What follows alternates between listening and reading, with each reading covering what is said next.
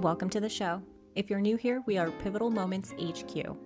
On this episode, you will learn four reasons why you need to have those difficult conversations now. We explore why these are hard, share some of our hard conversations, and give you tools to prepare you for these conversations.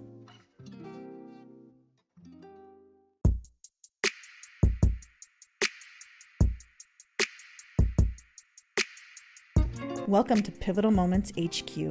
On this podcast, we share guidance and tips on how you can live an empowered life.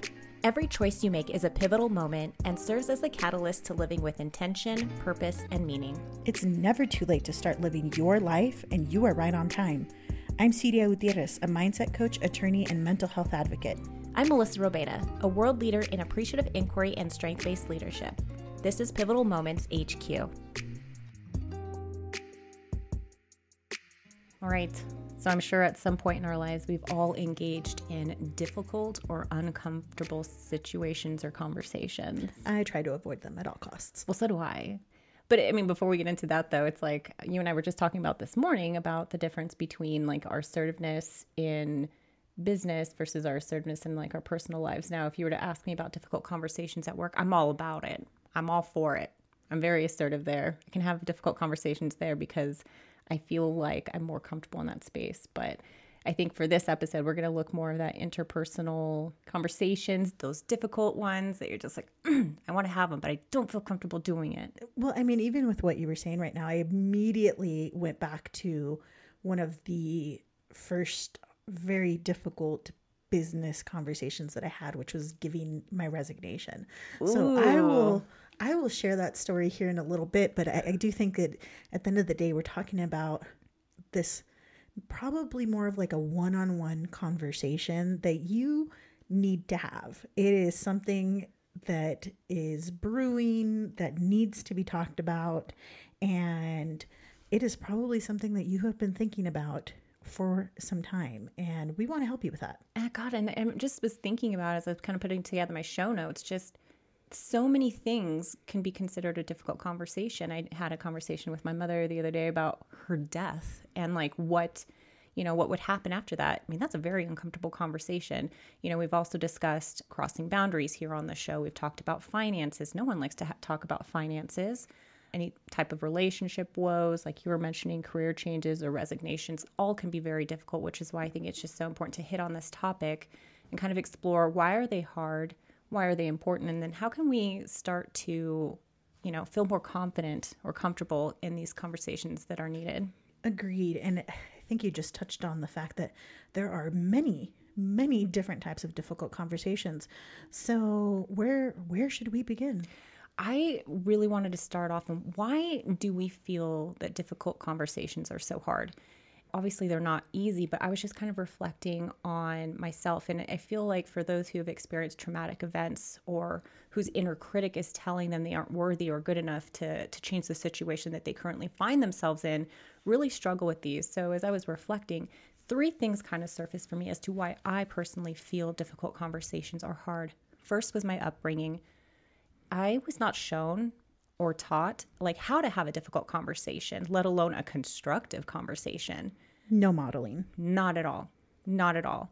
I remember a couple years ago, my mom, who was on her own healing journey, would often say, I'm tired of living in a family of secrets, and I refuse to let that cycle continue with my family. And I kind of sat there and I paused because, you know, I know that she was referring to her mom and her brothers and her, you know, extended family. But I saw how my immediate family, my parents and my siblings, all engaged in this type of behavior, all of it. And so despite, you know, growing up in an enmeshed family like I was, we did not share feelings, thoughts, or experiences we were going through at all. And we were taught to just keep all of that to ourselves. Interesting. And see, when, when I think about upbringing, I would agree with you one hundred percent that I think my upbringing, upbringing was part of it. But it was more because I was told not to argue with my dad. I was very specifically told it just it's easier if you get along and go along, which is part of the reason my therapist says I'm super agreeable. I need to work on being assertive. But th- this is a big part of it. And I just remember as I started growing and getting older and, you know, maybe getting into those teenage ages, it was very difficult to hold my tongue and not be able to express the fact that I disagreed with something, or that I didn't like the fact that, you know, they would say uh, racist terms in Spanish that I'm like, that's racist. And they're like, no, it isn't. I'm like, yeah, it is. It's super racist. And then, and, but you know, as I've continued to speak up, now it's, oh, we can't say that because Celia doesn't like it.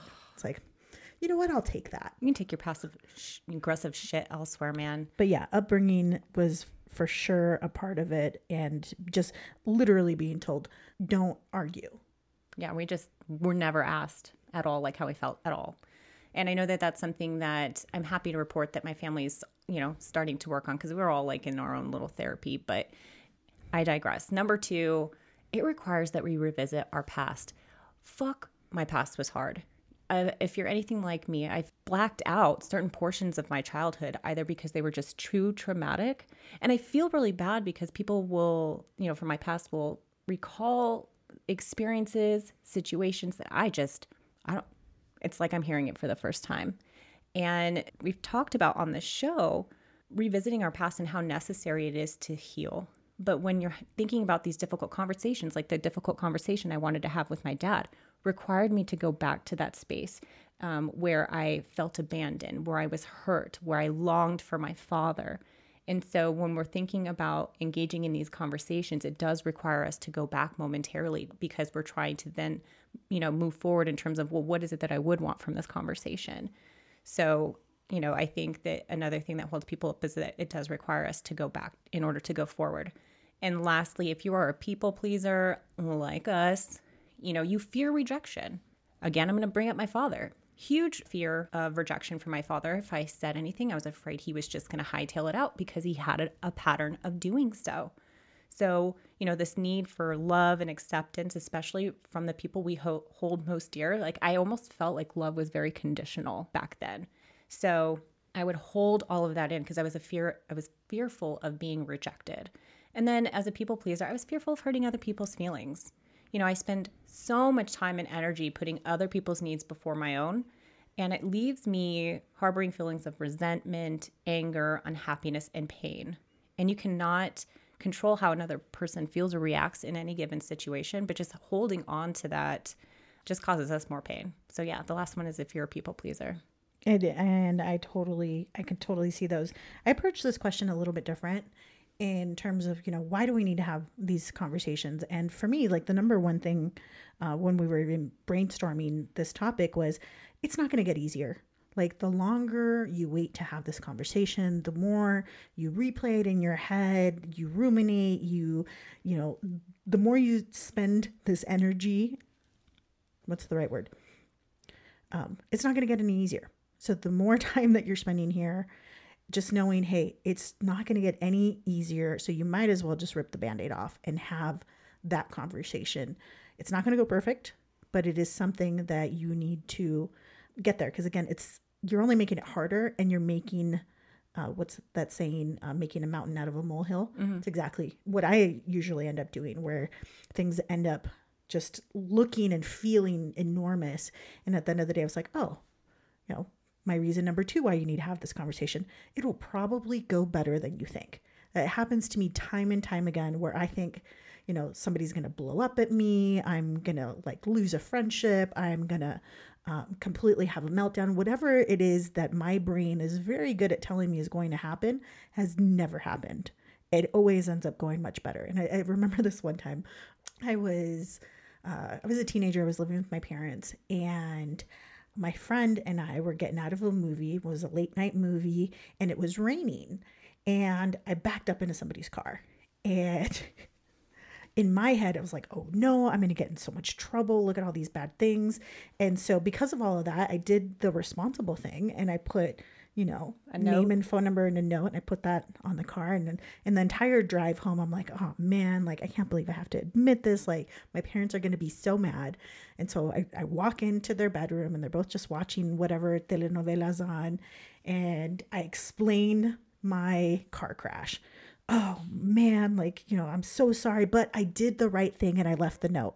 This is where my parents reacted. This is where they were like, you did what? Oh, hell no.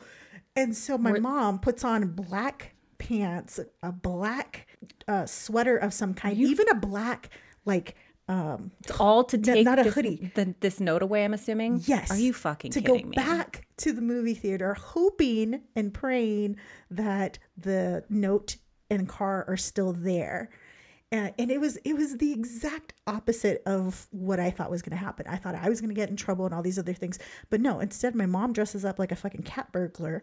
And I mean, even like, I don't even know where she had the beanie. She doesn't wear beanies. Like, but there was a beanie involved here. And I'm just like, fucking Catwoman over here going out there, grabbing the, the soggy, wet piece of paper Probably couldn't out even of the windshield. Read it at that point. Probably not. But it was just like... You know, so th- you get that difficult conversation you're dreading may turn out way better than you expect. I'm it, sorry, but that isn't that just like a misdemeanor of some sort, like a hit and run? The statute of limitation is run, okay. Which is why I'm able to talk about this publicly now.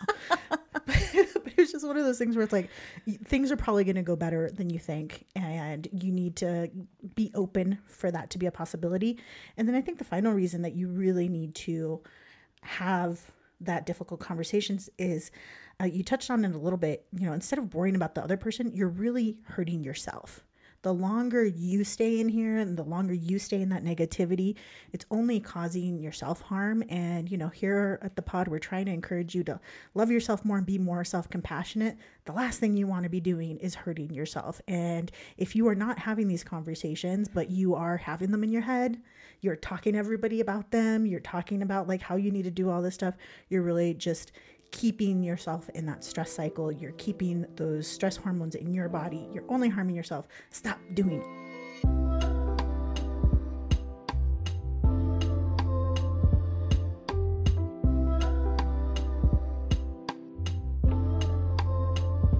I'm going to add to it because you're right. There are several reasons why having difficult conversations are so important. And a lot of what I'm going to say is going to dovetail off of what Celia just talked about, which is, you're right, it's never going to go away. And for me, what I've noticed is these negative feelings and thoughts that I continue to harbor, they just fester and they multiply. And then that, what happens at that point is it causes ripple effects in other aspects of my life. So, you know, here I have been talking a lot about my father. So it's like this hurt, this pain left me guarded, and it impacted my, my relationship with friends, with, you know, intimate partners and all of this stuff. So it really didn't serve me, and it just, it emerged and Sh- shown itself in a different way. Mm-hmm. Um, the second is harboring feelings or harboring mm-hmm. these feelings without properly addressing it can lead to emotional outbursts. Can I just tell you, my little Latina side will come out at the most inopportune times. I think I mentioned on the show before where I was trying to set up boundaries with my mother. And, you know, earlier I mentioned how, you know, growing up, we just didn't talk about feelings at all. That included my parents. So here I am trying to establish boundaries, and rather than just, you know, being firm, I yelled, right? And it was just that that anger piece came out because I felt like for so long my feelings and my thoughts and my emotions had been squashed and not heard. So I'm going to shout them as loud as I possibly can because now you're going to hear me. Was that the right reaction? No. So, you know, but at least I know that moving forward. So, you know, really getting ahead of it so you don't have these emotional outbursts, because you might yell, you might say something that you really don't mean. And, you know, growing up, I was spanked as a child. Do I remember any one particular spanking? Okay, there is one. But do I remember words that were said by my parents or someone? Yeah, those those dug deeper because they said them out of out of emotion, out of the moment, you know? Mm-hmm. Those stayed there with me longer. Yeah. And I think when you're talking about the emotional outbursts, that's usually what gets me. It's the words. And, and, you know, I distinctly remember being spanked once and my dad having like just him having his own meltdown about it because he'd never wanted to do that, which is ironic considering, you know, the whole yeah. um, way that I grew up.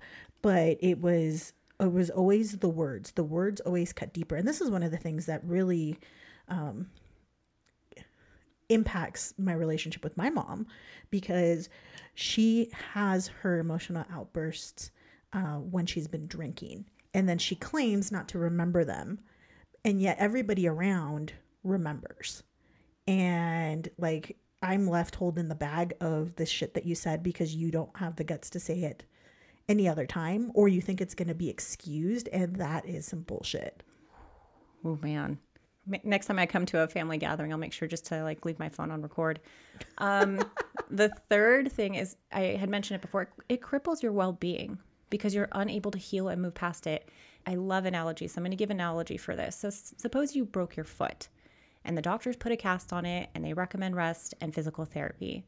And despite the doctor's orders, you continue to work, go to the gym, run errands, et cetera, because the thought of resting and physical therapy is just too much work for you in that moment. So your body will begin to work to heal itself. The bruising will go away. Your bones may start to fuse together. But because you didn't put in the work that was needed to heal correctly, that break didn't repair itself correctly. So even though it may appear on the outside that your foot is healed, you may feel pain with every step you take. And again, every move you make as well. Thank you. I was, I really tried really hard. I was like, every little step I take. Okay, sorry. But I mean, you know, so just because you appear fine on the outside doesn't mean that everything's okay on the inside. So if you really truly want to heal and to thrive, which we want you to do, it will require sometimes digging in deep and having these difficult conversations. This is all great, guys. I really appreciate all of this information, but how the fuck do you actually do it? So glad you asked. What do you? What did you come up with, Sid? Little Sid? You know, I...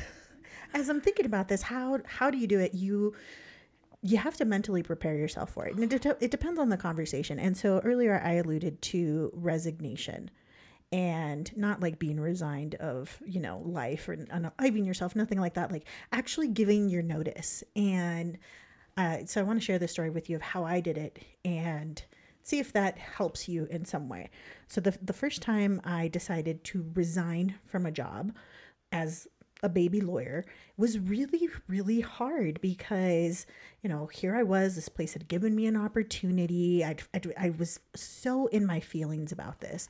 And I just remember I'm going to do all of the things that I can to really prepare for this. And so I'm thinking about the words that I want to say. I want to show the appreciation, but I also want to, you know, be firm about it. And, you know, I think our audience here probably has heard of, you know, doing the Superman pose and Wonder Woman pose, putting your hands on your hips, and that that's supposed to like increase your testosterone or whatever. That has been debunked. It doesn't actually work. But you know what? If you believe it, go for it. Like if it's going to make you feel good. So I did all of those things. I was breathing. I was like standing in Wonder Woman pose, like all the things. I'm ready. All right. I'm going to call my boss right now and I'm going to let her know, thank you very much. Um, I just wanted to give you the heads up because you're going to see this in your email here after this conversation. I'm giving you my two weeks, right? Totally thought I was clear, ready to just give this information over. And, you know, I, I pick up the phone. All right, I'm breathing. I call her, ring, ring, ring, voicemail. Completely devastated, right? It was like, oh man, I'd done all of this work. And so then I was like, well, I didn't want to give my notice in writing until I had had this conversation because in my head, it needed to happen. Does it actually need to happen? I don't know. It's some sort of social construct that I have adopted and had really thought this is really important for me to do. And so she calls me back a couple hours later, but I was not prepared. I was not at all prepared for this phone call in that specific moment. And so I ended up telling her and I got super emotional and I was crying. Like I didn't realize like how, uh, how hard this was going to be. This was a really difficult conversation in my head. Like I thought everything was going to go just fine. And then here I was actually letting her know and like my voice is cracking and I'm just like, I can't even breathe. And I realized that for myself, when I'm having a difficult conversation, I will physically manifest like how hard this is and I have to breathe through it. And it is just something that it just really hits really deep. And so, you know, do what you can to prepare yourself, do what you can with the breathing and everything else, but also know that it, even with all of the preparation that you may have, you might still have a hard time and that that is okay. And don't judge yourself for that. Obviously with appreciative inquiry, you know, I'm going to come at you with some questions to kind of reflect on. I do one hundred percent agree about having like preparing yourself. That might take days, weeks, months, or in my case, decades to have a conversation with my father. you'll know when the time is right. And so if you're not ready, that's okay. You'll know when. But so a few questions to ask yourself before any challenging situation. And I did adapt this from five times minority dot com. The first question is, what is my purpose? I think, you know, you have to be very, very clear. And the reason why I say this, and I'm just going to share an example, is so when my husband and I separated, um, he and I were in marital counseling, and I told him, like, this isn't what I want. Like, I'm not happy. He's like, well, what would make you happy? And I was like, I don't know, just not this. And how unfair was that to him? Because here he is wanting to better the relationship, improve communication, and I can't myself communicate what it is that I want. So I think if you have a clear idea of what is the purpose behind this, which leads into question number two, which is, what do I hope to accomplish from this conversation? And what would the ideal outcome of this conversation be? Fourth question, super important. What assumptions am I making? I think sometimes we're You, we come into a conversation with assumptions that they never, they never consider me, or they always do something.